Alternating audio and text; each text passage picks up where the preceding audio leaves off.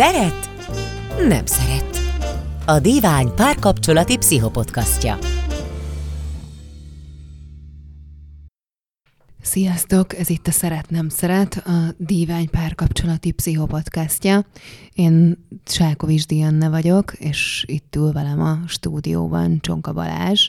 Sziasztok!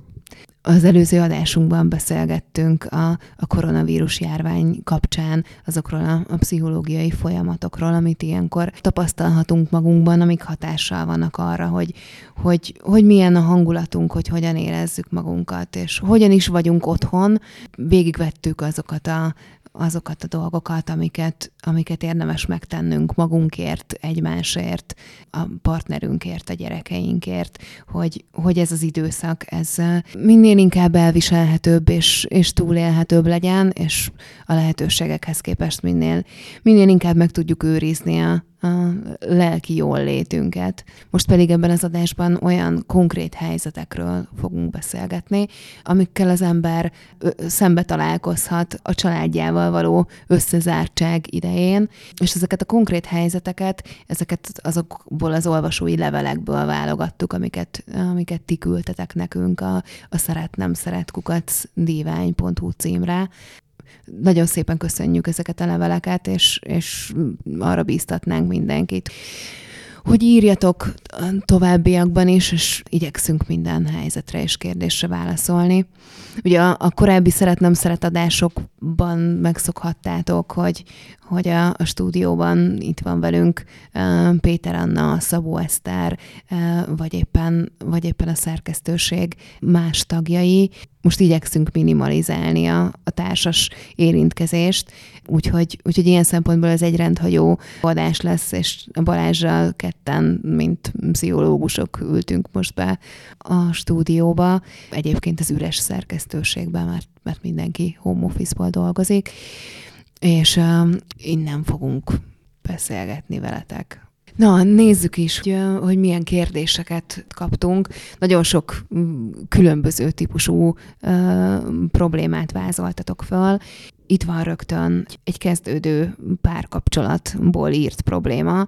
Ugye azt írja a hallgatónk, hogy néhány hete tart a párkapcsolatuk, és nagyon szívesen lennének együtt sokat, és felismerült, hogy esetleg össze kéne cuccolniuk valamelyikükhöz, de hogy aggódik, hogy néhány hét ismerettség után összezárkózni valakivel hetekre, hónapokra, az nem nagy meggondolatlansága. Te mit gondolsz erről, Balázs? Ugye a kezdődő kapcsolatok egy jellemző sajátossága az a fajta közelségkeresés, hogy minél többet szeretnénk együtt lenni a másikkal. Ugye itt ezzel a járványügyi helyzettel kapcsolatban ez annyiban módosul, hogy azért itt számításba kell venni, hogy nem feltétlenül a legjobb arcát fogjuk a másiknak megismerni ebben a helyzetben. Ugye hát ez egy rendkívül sokféle feszültséggel terhelt helyzet, és ugye így az összezártságban ezek a feszültségek is mind jelen lesznek, amit nyilván egy ilyen kezdődő kapcsolatban egyébként könnyebb kezelni, mint máskülönben, viszont számolni kell azzal, hogy ez az ismerkedés, ez nem feltétlenül a valós, tehát valószínűleg sokkal kevésbé hisz is az illető, mint ami ennek ilyen helyzetben megismerjük. Hát igen, ez egy nagyon nehéz kérdés, mert ugye, ahogy te is mondtad, ugye ilyenkor nagyon szeretnénk minél több időt együtt tölteni a másikkal, és ugye minden információ, ami jön a másikból, a másiktól, az minden újdonság, és úgy szoktuk ezt így magunkba szívni ilyenkor, mint a szivacs. De hogy, hát szóval, hogy ez egy nagyon mindent elnyelő szivacsnak kell lennünk ahhoz, hogy ezt rögtön egy együttélésbe fordítsuk, ráadásul tényleg ilyen feszültségektől terhes időben. Az ideális helyzet azért valószínűleg ilyenkor az, hogyha lehetőség van arra, hogy mindenki el tudjon vonulni a saját terébe, amit azért egy együttélésben valószínűleg nehezen lehet megoldani. Én nem tudom, én azért nem vagyok teljesen ellene ennek a dolognak, tehát hogy szerintem így nagy vesztenivaló nincs ugye egy ilyen helyzetben, amikor éppen két ember megismerkedett. Tehát hogy szerintem ez alapvetően nem egy rossz ötlet. Hát nem egy rossz ötlet, vannak azért buktatói, amikkel így érdemes tisztában lenni, de nyilván a másik oldalról meg az, hogyha van egy kezdődő kapcsolat, amiben aztán 2 hónapig egyáltalán nem találkozunk, az nem fogja segíteni a kapcsolat fejlődését. Hát ez biztos, hogy nem, hát ez egy ilyen mély víz, de szerintem így megugorható. Igen, megugorható. Én azért azt javasolnám a hallgatónknak, hogy ezért nagyon figyeljen oda magára, és a saját érzéseire, és arra, hogy tényleg pár nap, vagy 1-2 hét eltelte után is olyan jó-e neki ez az együttlét. Én abszolút bátorítanám őket. Szóval, hogy akkor kedves hallgatónk, most itt egy óvatosabb és egy lelkesítő pszichológiai véleményt hallottál, úgyhogy hát hajrá, drukkolunk. Hajrá. Másik olvasónk azt mondja, hogy párja folyamatosan híreket olvas, a víruson pörög, neki ez túl sok, amikor mondja, hogy ne beszéljen róla ennyit, mert kikészül, akkor pedig megsértődik, hogy nem támogatja őt. Hát ez valószínűleg egy olyan helyzet, amivel sok hallgatónk szembesülhet most, hiszen teljesen más, hogy kezeljük, és igyekszünk feldolgozni ezt a helyzetet, amiben most vagyunk, és máshogy állunk hozzá a járványhoz, máshogy állunk hozzá a járvánnyal kapcsolatos információkhoz, mások a határaink, más az a szint, ahonnan túltelítődünk. Ugye az előző adásban beszélgettünk arról, hogy fontos látni, hogy ez egy krízis helyzet.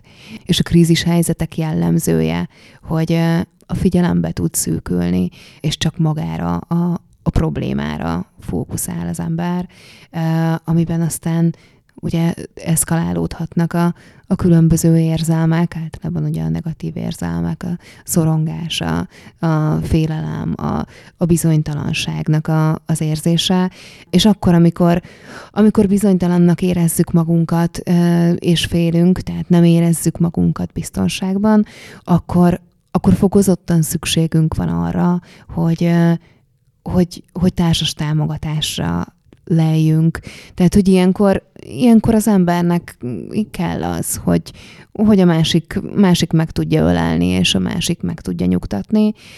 Ugye ebben a helyzetben pont azért nem tudja megkapni a hallgatónk partnere ezt a párjától, mert egyszerűen az a mód, ahogy ő megküzd ezzel a feszültséggel, az a másikban is feszültséget gerjeszt, amit nem kíván fölvenni és elviselni.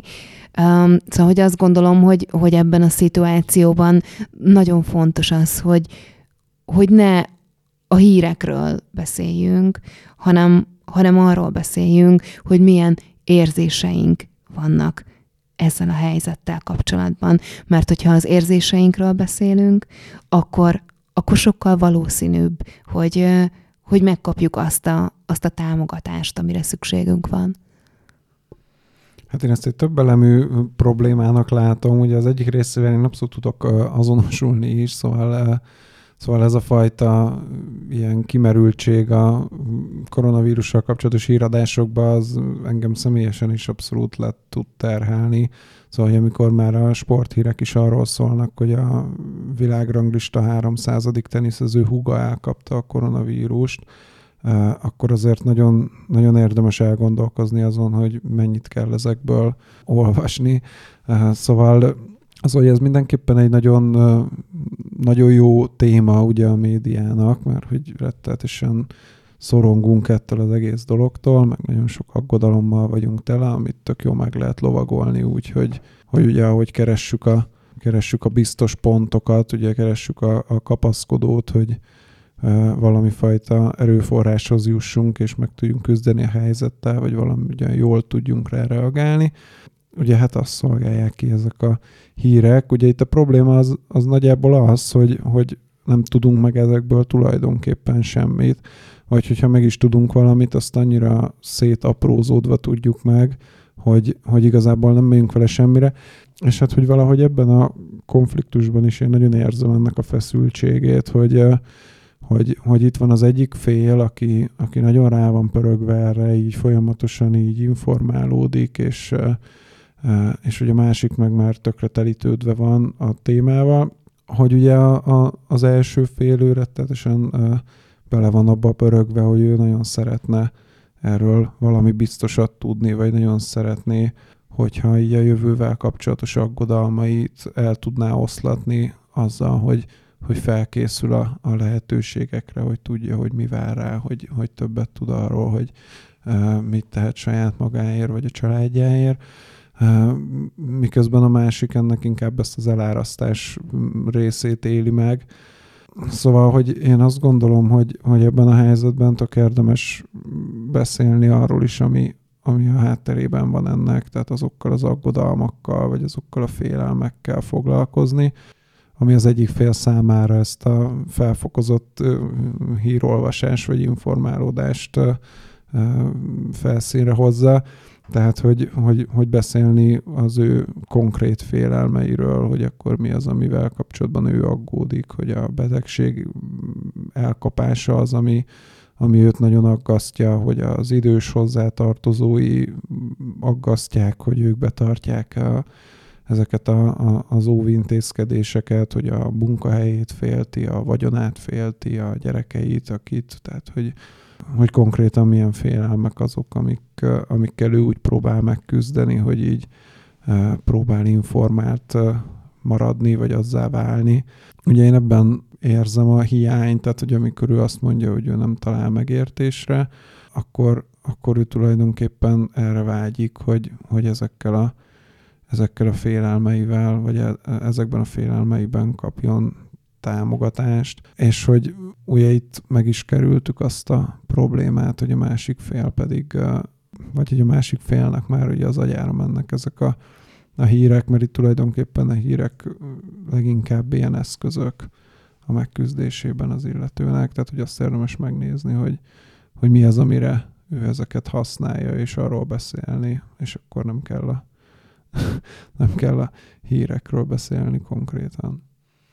Következő hallgatónk azt írta, hogy a párom nem veszi olyan komolyan a vírust, ide-oda mászkál még, félek, hogy hazahozza a fertőzést, de hogy nem tudom meggyőzni. Mit lehet ilyen helyzetben tenni vajon, amikor egészen máshogy látjuk a kialakult helyzetet? Hát igen, ez egy baromi nehéz helyzet. Tehát itt én azt gondolom, hogy az egyetlen dolog, amit tenni lehet, hogy így nagyon nyomatékosan és nagyon konkrétan elmondani azt, hogy mármint a partner helyében, hogy az én számomra nagyon fontos, hogy biztonságban érezzem magam, és akkor érzem magam biztonságban, hogyha a környezetemben élők legalább ugye maradéktalanul betartják a egészségügyi világszervezet, meg a magyar kormány által meghatározottakat, és hogy azzal, hogy te kimászkálsz ide-oda, és nem tartod ezeket be, mondja ugye a partner a másiknak, azzal ugye nekem okozol egy borzasztó bizonytalanságérzést, amit én nagyon nehezen élek meg. Igen, hát ez egy nagyon ilyen klasszikus konfliktus helyzet, amikor egészen mást akarunk. Hogyha valaki tagadja a veszélyhelyzetet, az is lehet a megküzdésnek ugye egy bizonyos formája.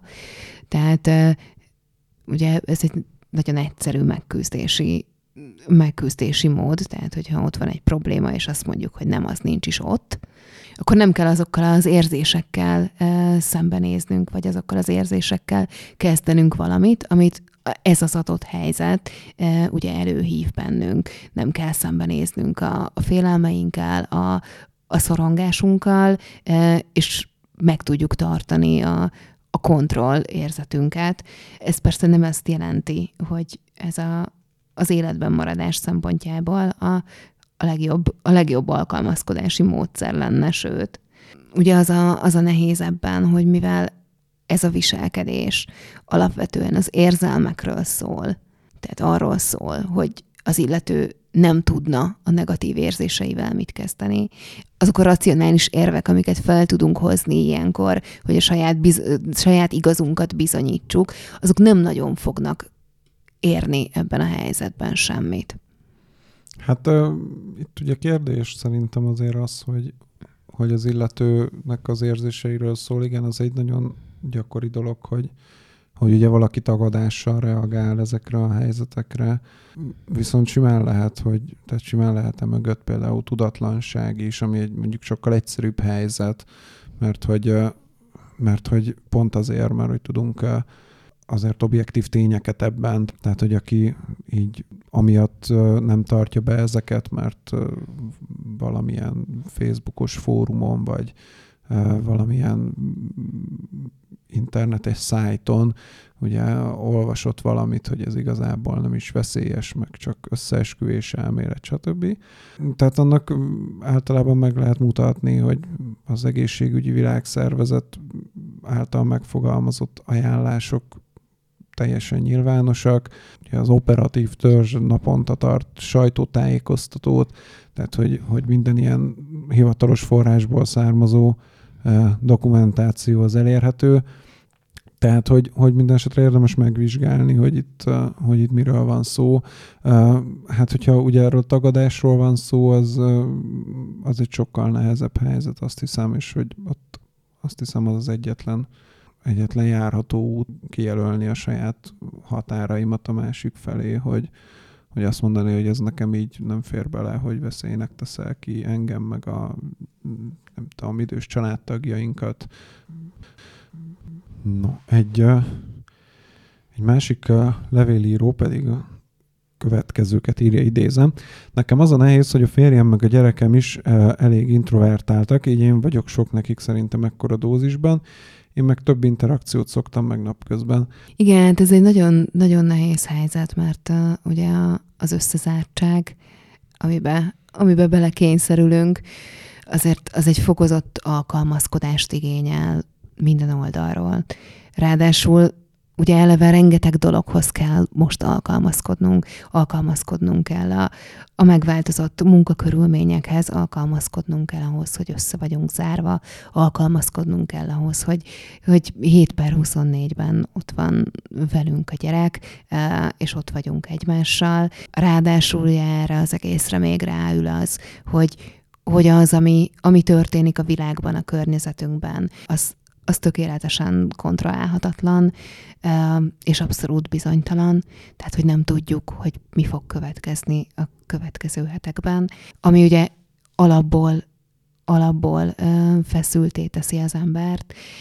Na most feszült helyzetben még abban is alkalmazkodni, hogy mi az, amit én magamból kifejezhetek, és hogyan, az biztos, hogy borzasztóan nehéz. Azt hiszem, hogy ebben a helyzetben ilyen pótmegoldásokhoz lehet folyamodni, és megpróbálni minél többet telefonon, Skype-on, FaceTime-on, Zoom-on, bármin beszélni a családtagokkal, a kollégákkal, tehát hogy meg kell próbálni keresni olyan csatornákat, ahol az ember kiélheti a társaság igényét.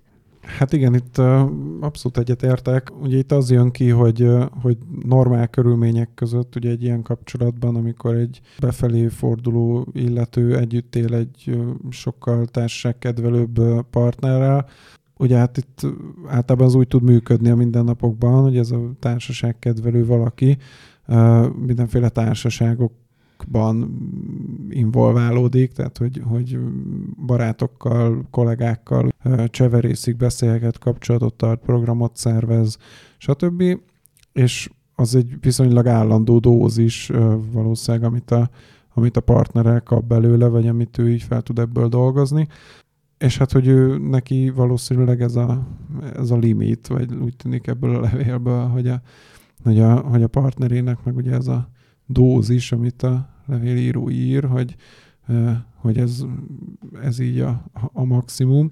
És hát igen, hogy ilyenkor ugye nehezítve vannak azok a csatornák, ahol a társaságkedvelő fél meg tud nyilvánulni, mert hogy a társaság, amit ő kedvel, az ugye el van tőle zárva. Úgyhogy én is azt gondolom, hogy itt amit tenni tud az az, hogy ezeket a kapcsolatokat megpróbálja fenntartani a rendelkezésre álló eszközökkel, és hát valahogy átvészelni ezt az időszakot. Már hogy alapvetően a mindennapokban is ez történik, amikor ez a kapcsolat tök jól működik, csak hogy ezeknek kell új platformot keríteni. Úgyhogy én neki azt javasolnám, hogy ne hagyja abba a csevegést a barátaival, ismerőseivel, kollégáival, hanem próbálják meg kihasználni ezeket a fórumokat, ami egyébként így mindenki számára egy tök jó dolog, meg egy tök fontos megküzdési mód, hogy a társas kapcsolatainkat próbáljuk meg így életben tartani, meg így élni vele, meg kapcsolatot tartani másokkal. És ez a bezártság általános feszültsége ellen is egy tök hatékony módszer. Hát a hozzánk beérkező levelek között azért megjelent ennek a helyzetnek a tökéletes ellentéte is. Tehát, hogy itt azt írja a következő levélben a hallgatónk, hogy az ő számára nagyon fontos az én idő, és nagyon fontos az, hogy tudjon egyedül lenni a gondolataival, és borzasztóan nehezen viseli azt, hogy a partnere és a gyerekek mindig ott vannak az életterében. Hogy mit tud ő tenni, mit lehet kezdeni ezzel a helyzettel.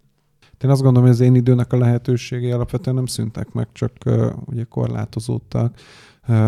Szóval kreatívnak kell lenni. Tehát, hogy azokban a kapcsolatokban, ahol megvalósítható az, hogy ő kivonja magát a forgalomból, tehát, hogy jól működik az egymás közti munka, meg feladat, meg felelősség, megosztás, ott azért meg lehet azt csinálni, hogy az illető elmegy valahova otthonról, és bóklászik az erdőben, vagy csinál valamilyen olyan elfoglaltságot, ami őt feltölti.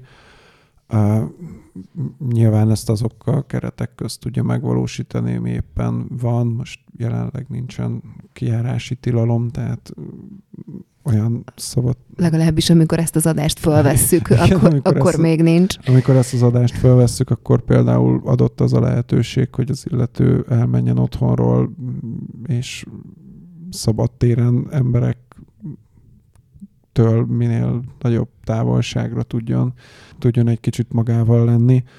Szerencsésebb helyzetben lévő embereknek lehet ugye olyan szoba is a lakásban, házban, ahová el tudnak esetleg vonulni. Szóval, hogy ez szerintem mindenkinek az egyéni kreativitása, hogy ezt hogy tudja magának megteremteni, de az mindenképpen egy tök jó dolog szerintem, hogy ő ezt így észrevette magán, meg hogy így be tudta azonosítani, hogy ez neki egy gond, és hogy ha ő én időt tud magának csinálni, akkor valószínűleg jobban lesz. Úgyhogy innen már csak a módszertanát kell ennek szerintem kidolgozni. Abszolút egyetértek. És ugye, szóval hogy az, hogy ő ezt felismerte, az is egy nagyon szuper dolog, és a következő lépés azért az, hogy lehet erről beszélni a családdal is. Tehát, hogy azért itt az én idő elnyerésének az egyik módja, akár így a lakáson, házon belül, az, hogyha meg tudjuk húzni a határokat. Tehát, hogyha meg tudjuk azt beszélni a partnerünkkel, a gyerekünkkel, hogy igenis, hogy most szükségünk van egy órára, vagy rendszeresen szükségünk van egy órára, amikor senki sem zavar minket, és meg tudunk egyezni abban, hogy ezekben a helyzetekben bármi történik, akkor békén lehet hagyni a másikat, és tiszteletben lehet tartani az ő idejét. Ezt egyébként azt gondolom, hogy még akkor is, ha az ember nem ismeri föl, hogy igenis, hogy én időre van szüksége, érdemes lehet bevezetni. Tehát, hogy az, ahogy felosztjuk egymás között a partnerünkkel a feladatokat, meg a gyerekek körüli feladatokat, hogy abba érdemes azt belekalkulálni, hogy mindenkinek legyen olyan időszak a napjában, amikor nem kell, hogy a család rendelkezésére álljon, hanem amit tölthet magában, tölthet egyedül, hogy most ez a az, hogy ezt most azzal telik, hogy beül egy kádvízbe, és zenét hallgat, vagy edz, vagy kimegy a természetbe, hogy az már egy másik kérdés. Itt a fontos az, hogy igenis, hogy erre mindenkinek lehet szüksége, és hogy valójában van jogunk hozzá. Tehát, hogy attól, mert ebbe a helyzetbe kényszerültünk, és össze vagyunk zárva, ettől még ér az, hogy igényünk van az egyedül létre. Tehát, hogy nem vagyunk ettől rosszabb partnerek, vagy szülők, mert hogy egyszerűen az van, hogy mindenkinek szüksége van a feltöltődésre. Szóval erről még nekem eszembe jut az is, ahogy így mondod, hogy ezt a kapcsolatban hogyan lehet érvényesíteni, meg hogy akinek esetleg ez nem tudatosul, hogy ettől ő jobban lenne, vagy ezt így nem tekinti a saját maga számára egy eszköznek a közérzete javítására. Szóval, hogy ezzel gyakran merül föl, hogy ez egyfajta ilyen first world problem, hogy az embernek én ideje legyen, mert bezzeg a nagymama kiment kapálni, neki nem volt, de hogy egyébként az van, hogy nekik is tökre volt. Tehát, hogy egyszerűen nem volt neve ennek a jelenségnek, de hogy ez minden korban jelen volt, hogy valaki elment a kertbe molyolni, vagy a pajtába, vagy a sufniba, vagy a bárhova. Szóval ennek mindig megvolt a jelentősége. Egyszerűen annyi történt, hogy nem neveztük nevén, meg nem volt ebből vagy nem alkottunk ebből egy külön fogalmat, hanem ez így természetesen így zajlott az élet. Több olvasói levelet kaptunk azzal kapcsolatban is, hogy elvált szülők gyereke ugye hogyan tud váltogatni ebben a vészterhes időszakban. Felolvasok egyet. Elváltunk, hogyan fognak ingázni a gyerekek, ha kijárási tilalom lesz. Itt most a kijárási tilalomra vonatkozik a kérdés, de azt gondolom, hogy van értelme feltenni abban tehát a mostani, a felvételkori helyzetben is, amikor az a központi direktíva, hogy lehetőség szerint maradjon otthon az ember, tehát nincsen hatósági tiltás még egyelőre. Ezzel kapcsolatban egy nagyon jó összefoglaló anyagot írt a Hintalovon Gyermekjogi Alapítvány. Ezt linkeljük majd a cikkbe, úgyhogy ott el tudjátok olvasni. De hogy az a lényege, hogy alapvetően hát jogszabály szempontjából nincs kitétel arra, hogy mi történik, amikor ilyen vészhelyzet van. De hogy a mostani jogi értelmezések alapján azért az látszik, hogy a kapcsolattartásnak a joga az nem szűnik meg attól, hogy vészhelyzet van. Hogyha van arra lehetőség, tehát senki sem járt külföldön, senki sem beteg, tehát hogy pont ugyanúgy tudna elvileg a gyerek találkozni mindkét szülővel, mint ahogy korábban, akkor ennek a lehetőségét azt biztosítani kell.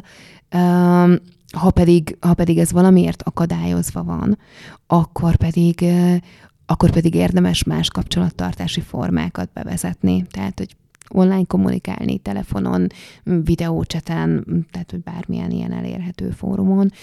Nagyon fontos ebben a helyzetben, hogy megpróbáljanak a szülők kommunikálni, és minél jobban együttműködni ebben a szituációban. Ami biztos, hogy borzasztó nehéz lehet bizonyos esetekben a gyakorlatban, tehát hogy főleg ott, ahol mondjuk eleve feszült a helyzet a két szülő között, és eleve nehéz megállapodni bármiben. Ott biztos, hogy ez is nehézségekbe fog ütközni, de ahogy minden helyzetben, de itt meg fokozottan érvényes az, hogy a gyereknek az érdekeit kell szem előtt tartani, a gyerek érdeke pedig az, hogy mindkét szülővel tudjon kapcsolatban maradni. Tehát a Hintalovon kiadványában egyébként arról is lehet olvasni, hogy akkor, hogyha valamilyen ok miatt akadályozva van a kapcsolattartás, akkor azt következő fél éven belül be lehet pótolni.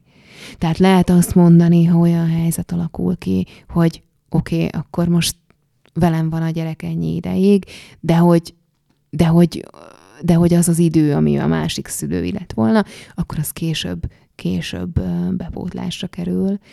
Nyilván ehhez arra van szükség, hogy beszéljenek és megállapodjanak a szülők egymással. Az nem fér bele ebbe a helyzetbe sem jogilag, hogy bármelyik szülő önkényesen döntsön, és megakadályozza azt, hogy a gyerek találkozni tudjon a másik szülőjével. Ha ez mégis megtörténik, akkor abból bírósági ügy is lehet. És hogy amit még kiemel a Gyermekjogi Alapítvány is, ezt egy nagyon fontos dolognak tartom. Tehát, hogy ezt a helyzetet felhasználni arra, hogy az ember bosszút álljon, vagy hogy elidegenítse a gyereket a másik szülőtől, az nem csak etikátlan, hanem abszolút ellentétes a gyerek érdekeivel is. Ami azért egy nagyon fontos kérdés itt szerintem, hogy amiről itt már beszéltünk korábban egy másik hallgatói levél kapcsán, hogy mi van akkor, hogyha az ex-partnerünkkel, a szülőtársunkkal máshogy állunk hozzá ehhez a járványhelyzethez, hogyha máshogy kezeljük az óvintézkedéseket, ha más szinten vagyunk elővigyázatosak, hogy mi történik akkor. De hát azt gondolom, hogy erre is ugyanaz vonatkozik, mint amit beszéltünk erről a témáról korábban. Tehát, hogy érdemes elmagyarázni ezt egymásnak, hogy kinek mi az, ami a biztonság érzetét megadja, és ennek megfelelően közösen döntést hozni az intézkedésekről. Hát igen, én ebből a témából egyébként alapvetően nagyon hiányolom azt a kulturális szabályozást, ami az ilyen humán területeken szerintem elengedhetetlen. Tehát, hogy ugye ebben nagyon jól érezhető, hogy ezt így jogi eszközökkel szabályozni, az egy eléggé életidegen dolog abból a szempontból, hogy azt szeretnénk, hogy a gyerek érdekeit szem előtt tartva neki a lehető legjobb legyen, meg a szülőknek is a lehető legjobb legyen. És ugye itt már ilyen jogi követeléseket érvényesíteni, meg stb. Tehát, hogy ezek ilyen nagyon, nagyon idegenül hangzanak, legalábbis nekem. Tehát, hogy azt gondolom, hogy optimális esetben itt meg kellene tudni beszélni azt, hogy akkor hogyan kezeljük ezt a dolgot. Tehát, hogy alapvetően arra volna szükség, hogy mindkét szülő képes legyen arra, hogy a gyerek érdekét nézze, és képes legyen arra, hogy ezeket a kockázatokat, ami ebben a dologban rejlik, azt racionálisan átlássa. Gondolok itt arra például, hogyha másképp állnak hozzá ez az egész történethez, és csak az egyikük olvasta mondjuk a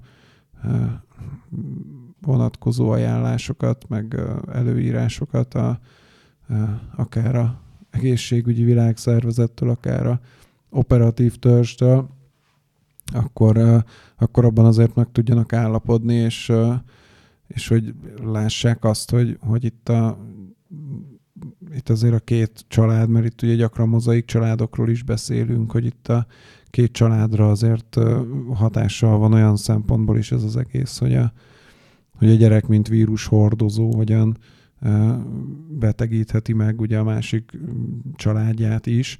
Egy másik hallgatónk azt írja, hogy vannak a partnerének azok az apró hülyeségei, amik eddig is zavarták, például az, hogy hova teszi az okniát, de hogy most ezeket nagy dózisban kapja, és ez egyre idegesítőbb. Mit gondolsz erről? Hát, hogy ez egyrészt egy létező probléma, tehát, hogy nem gondolom, hogy léteznének olyan kapcsolatok, ahol nem idegesít a másikban semmi. Ugye hát annyi különbség van a normál állapotokhoz képest, hogy tényleg most ezek nagy dózisba jönnek, tehát hogy a levélíró is mondja, hogy most ezek sokkal közvetlenebbül érik el az embert, és sokkal kevesebb egyéb inger éri az embert, tehát hogy ezáltal felül is súlyozódik. Harmadrészt pedig az alapfeszültségünk is sokkal magasabb, tehát hogy így sokkal több ilyen feszkó tud rávetülni ezekre a helyzetekre, vagyis hogy sokkal jobban idegesít mindenféle frusztráció, mint alapjáraton. Tehát, hogy ez így összeadódva egy teljesen várható dolog, azt hiszem egy összezártság esetében. Hát én azt gondolom, hogy ebben pont az segít, amit most itt el is mondtam, vagy hát így az ellentéte, tehát visszafelé haladva az, hogyha megnézzük, hogy milyen alapfeszültségeink vannak, és azok miből származnak, és azokat az érzéseinket meg tudjuk élni, meg tudjuk beszélni, tudunk benne támogatást kapni, esetleg valamilyen feloldást rá. Tehát, hogy mondjuk az aggodalmam a jövőm iránt, vagy a anyagi jólétünk iránt nagyon feszültté tesz, és ezáltal sokkal jobban idegesít a szokni. Ugye akkor ezekről az alapfélelmekről érdemes beszélni, és akkor kevésbé fog idegesíteni a zokni. Illetve hát ezen túl, ugye, ami másodikként elhangzott, hogy hogyan tudok más ingerekhez jutni, ami egy kicsit ugye színesíti azt a képet, vagy azt a világot, amiben éppen élek. Tehát nagyon fontos, hogy legyenek olyan alternatív ingerforrásaim, így csúnyán fogalmazva, tehát hogy beszélgessek a barátaimmal, tartsam a kapcsolatot az ismerősökkel, kollégákkal, családtagokkal, ami ugye más ingerekhez juttat, csináljam a saját kis hobbimat, legyen én időm, nézzek valami agyibasztó dolgot a tévében, kinek mi jelent felüdülést a mindennapjában. Ugye még a sport, ami ide tartozik, és tök jó feszültségoldó. Tehát, hogy csináljak minél több olyan dolgot, amiből ha minél több van, akkor ugye ez egyre jelentéktelenebbé válik. Illetve hát, ami meg legelőször elhangzott, hogy ezt el kell fogadni, hogy ez egy természetes állapot, hogy az emberek ilyenkor egyszerűen feszültebbek, hisztisebbek. Ez tök oké, tehát, hogy egyszerűen meg kell próbálni toleránsabbnak lenni egymással, és elfogadni magunkba, hogy az így tök jogos, hogy most hisztisebb vagyok, és ez nem a másikról szól, meg nem feltétlenül rólam szól, hanem arról szól, hogy egy baromi nehéz élethelyzetben vagyunk, ami így csapódik le. Ugye ez azért fontos, hogy ne csináljunk belőle egy ilyen óriási lufit, hogy úgy teszünk, mint ennek valami marha nagy jelentősége lenne, mert mindannyian tudjuk, hogy azért valójában nincs. Hát igen, egyébként ez hova rakta le az okniát, vagy miért nem vitte le a szemetet, vagy miért csámcsog típusú ilyen idegesítő szokások egy teljesen normál helyzetben is felvetnek azért kérdéseket, hogy ezek azért ritkán szólnak arról, ami így elsőre látszik. Tehát, hogy ez nem az okni, ez nem a szemét, és nem a csámcsogás körül forog, hanem a körül, hogy ez valójában mit jelent számunkra. Tehát ha az van, hogy én többször megkértem a partneremet arra, hogy pakolja el az okniát, és ő ezt nem veszi figyelembe, akkor úgy érzem, hogy az, amit kérek, az nem fontos. Hogy azt nem lehet megtenni, értem, hogy nem vagyok figyelembe véve. És minél több ilyen dolog van, tehát mondjuk több különböző dologból érzem azt, hogy a másik nem vesz figyelembe, és nem akar hozzám alkalmazkodni, nem fontosak az ő számára az én érzéseim, annál feszültebben fogok reagálni minden olyan gesztusára, amit én ekként értelmezek.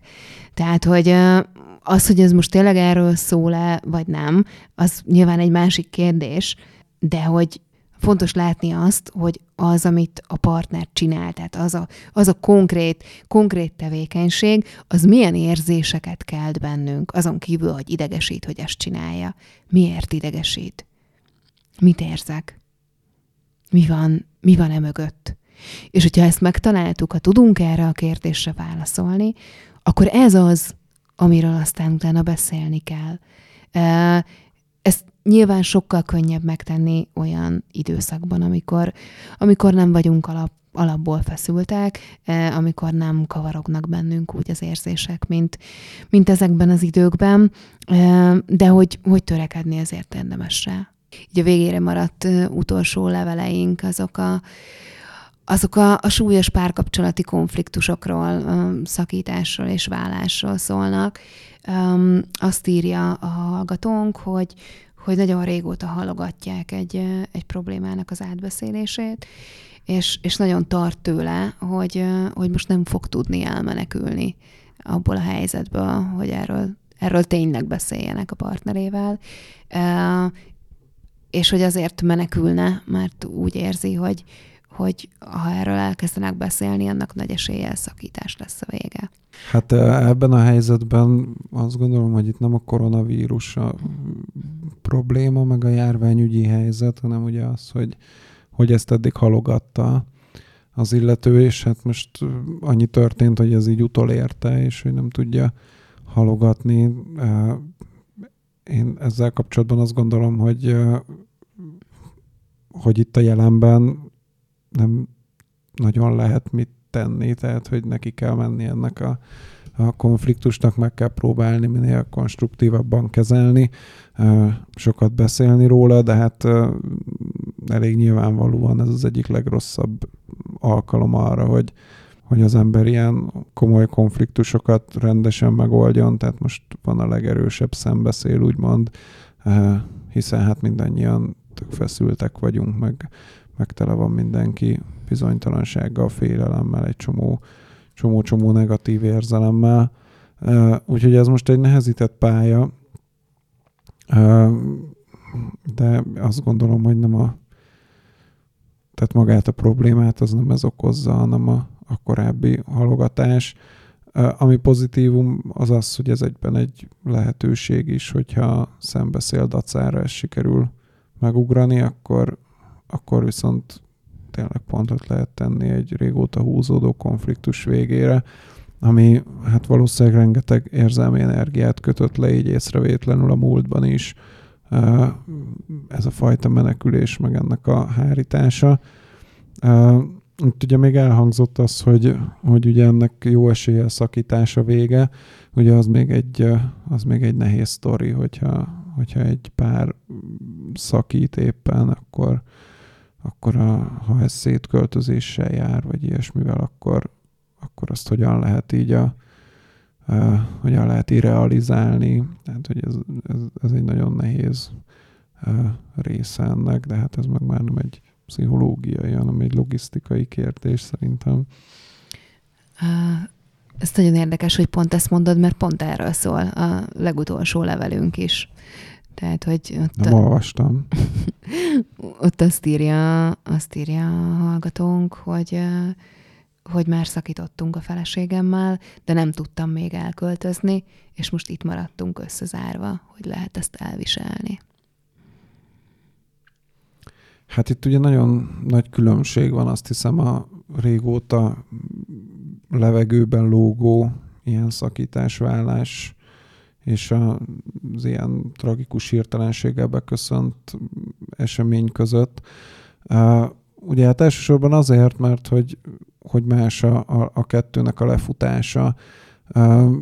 Ugye egy válás vagy egy szakítás az mindenképpen egy olyan veszteségélmény, aminek a feldolgozásába nagyon szorosan beletartozik az, hogy ezt át érdemes beszélni a másikkal, hogy ki kell fejezni azokat az érzéseket, ami ezzel kapcsolatban bennünk van, vagy él, vagy bennünk ragadt, illetve tök érdemes megbeszélni azokat a dolgokat, amik ennek az érzelmi, vagy egyéb tanulságai a kapcsolatnak, és ugye az a kérdés, hogy erre a szintre fel tud-e lépni egy olyan kapcsolat, ami a közelmúltban ért véget. Ugye amikor egy ilyen nagyon kvázi váratlan szakítás vagy válás történik, akkor ott az egész más folyamatokkal indul, tehát hogy az egy ilyen sokkal terheltebb érzelmi helyzet, amikor az ember még így az elején ugye nem nagyon akar tudomást venni erről az egészről, hogy nagyon nehezen fogadja el ezt egy valóságnak, hogy baromi dühös, hogy mindenféle érzések kavarognak benne. Viszont, hogyha ugye ez már egy régóta húzódó történet, akkor van arra esély, hogy el tud ez érni arra a szintre, hogy lehet akkor olyan beszélgetéseket is folytatni, ami viszont nagyon előremutató, és ilyen értelemben egy lehetőség ez a fajta összezártság arra, hogy mindketten egy csomót tanuljanak a közös múltjukból. Nagyon egyetértek veled ebben a kérdésben, pont azon gondolkoztam, miközben beszéltél, hogy ugye nagyon sokat beszéltünk a negatív hatásairól és a következményeiről ennek az egész kialakult helyzetnek, de hogy meg lehet ebben a helyzetben találni azokat a dolgokat, amiktől akár még jobb is lehet hosszú távon az életünk. A régóta húzódó konfliktusoknak a megbeszélése, megoldása, azoknak a kérdéseknek a tisztázása, amik már régóta ott vannak bennünk. Tehát, hogy az, hogy legyen lehetőség arra, hogy a partnerünkkel ténylegesen mély beszélgetéseket folytassunk, amit esetleg időhiány vagy egyéb okok miatt nem tettünk meg korábban. Tehát, hogy ezek mind lehetőségek arra, hogy közelebb tudjunk egymáshoz kerülni, hogy tisztábbak tudjanak lenni a kapcsolataink, tehát akárhogy is alakul egy kapcsolat, legyen az a kapcsolatnak a folytatása, vagy legyen az egy szakítás, az egy nagyon fontos dolog, hogy ne maradjanak bennünk tüskék, ne maradjanak bennünk kimondatlan érzések, hogy lehessen anélkül élni, és anélkül gondolni a másikra, és anélkül kapcsolatba kerülni vele, hogy még tele vagyunk feszültségből épített falakkal.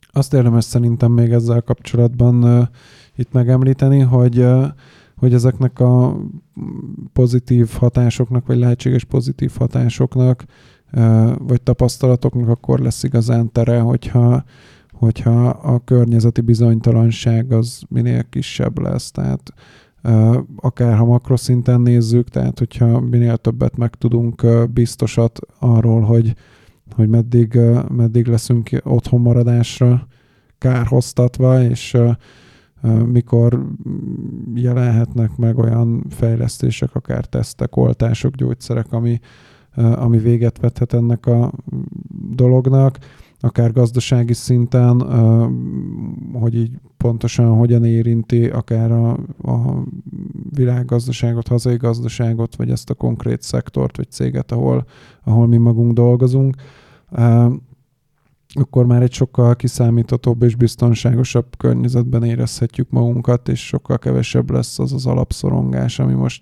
ami most nagyon magas, és hogy ennek azt gondolom, hogy van egy ilyen mikroszintje is, tehát hogy most már így néhány hete tart ez az állapot, hogy ugye otthon igyekszünk lenni. És hát, hogy ez önmagában is egy nagyon új élmény, amit ugyanúgy tanulni kell, mint bármi más változáshoz, ahogy alkalmazkodunk az életben. Tehát azt gondolom, hogy ennek is van egy olyan vonatkozása, hogy ezt minél jobban megtanuljuk, hogy hogyan tudunk minél teljesebb életet élni ebben a bezártságban, és ki tudunk alakítani egy olyan napi rendet, ami élhető, bele tudunk venni olyan elemeket, ami érezhetően növeli a jól létünket, akár a barátainkkal, családunkkal való kapcsolattartást, akár azokat a tevékenységeket, amik feltöltenek, vagy kikapcsolnak minket. Szóval, hogy ezek mind segítik azt, hogy ez az alapfeszültség idővel alábbhagyjon, és hogy ezek valódi lehetőségekké váljanak ezek a nagy beszélgetések, amire elvileg most sokkal több lehetőségünk van, gyakorlatilag viszont azt érezzük, hogy azért sokszor sokkal nagyobb feszültségben telnek, mint ahogy az várható. Hát akkor reméljük, hogy hamarosan javul a helyzet. Az adásunk ezzel itt véget is ért. Jövő héten újra jelentkezünk. Köszönjük a figyelmet, sziasztok! Sziasztok! Ennek most sajnos vége. De ha kellene még, gyere el a divány.hu Szeret-nem szeret oldalára.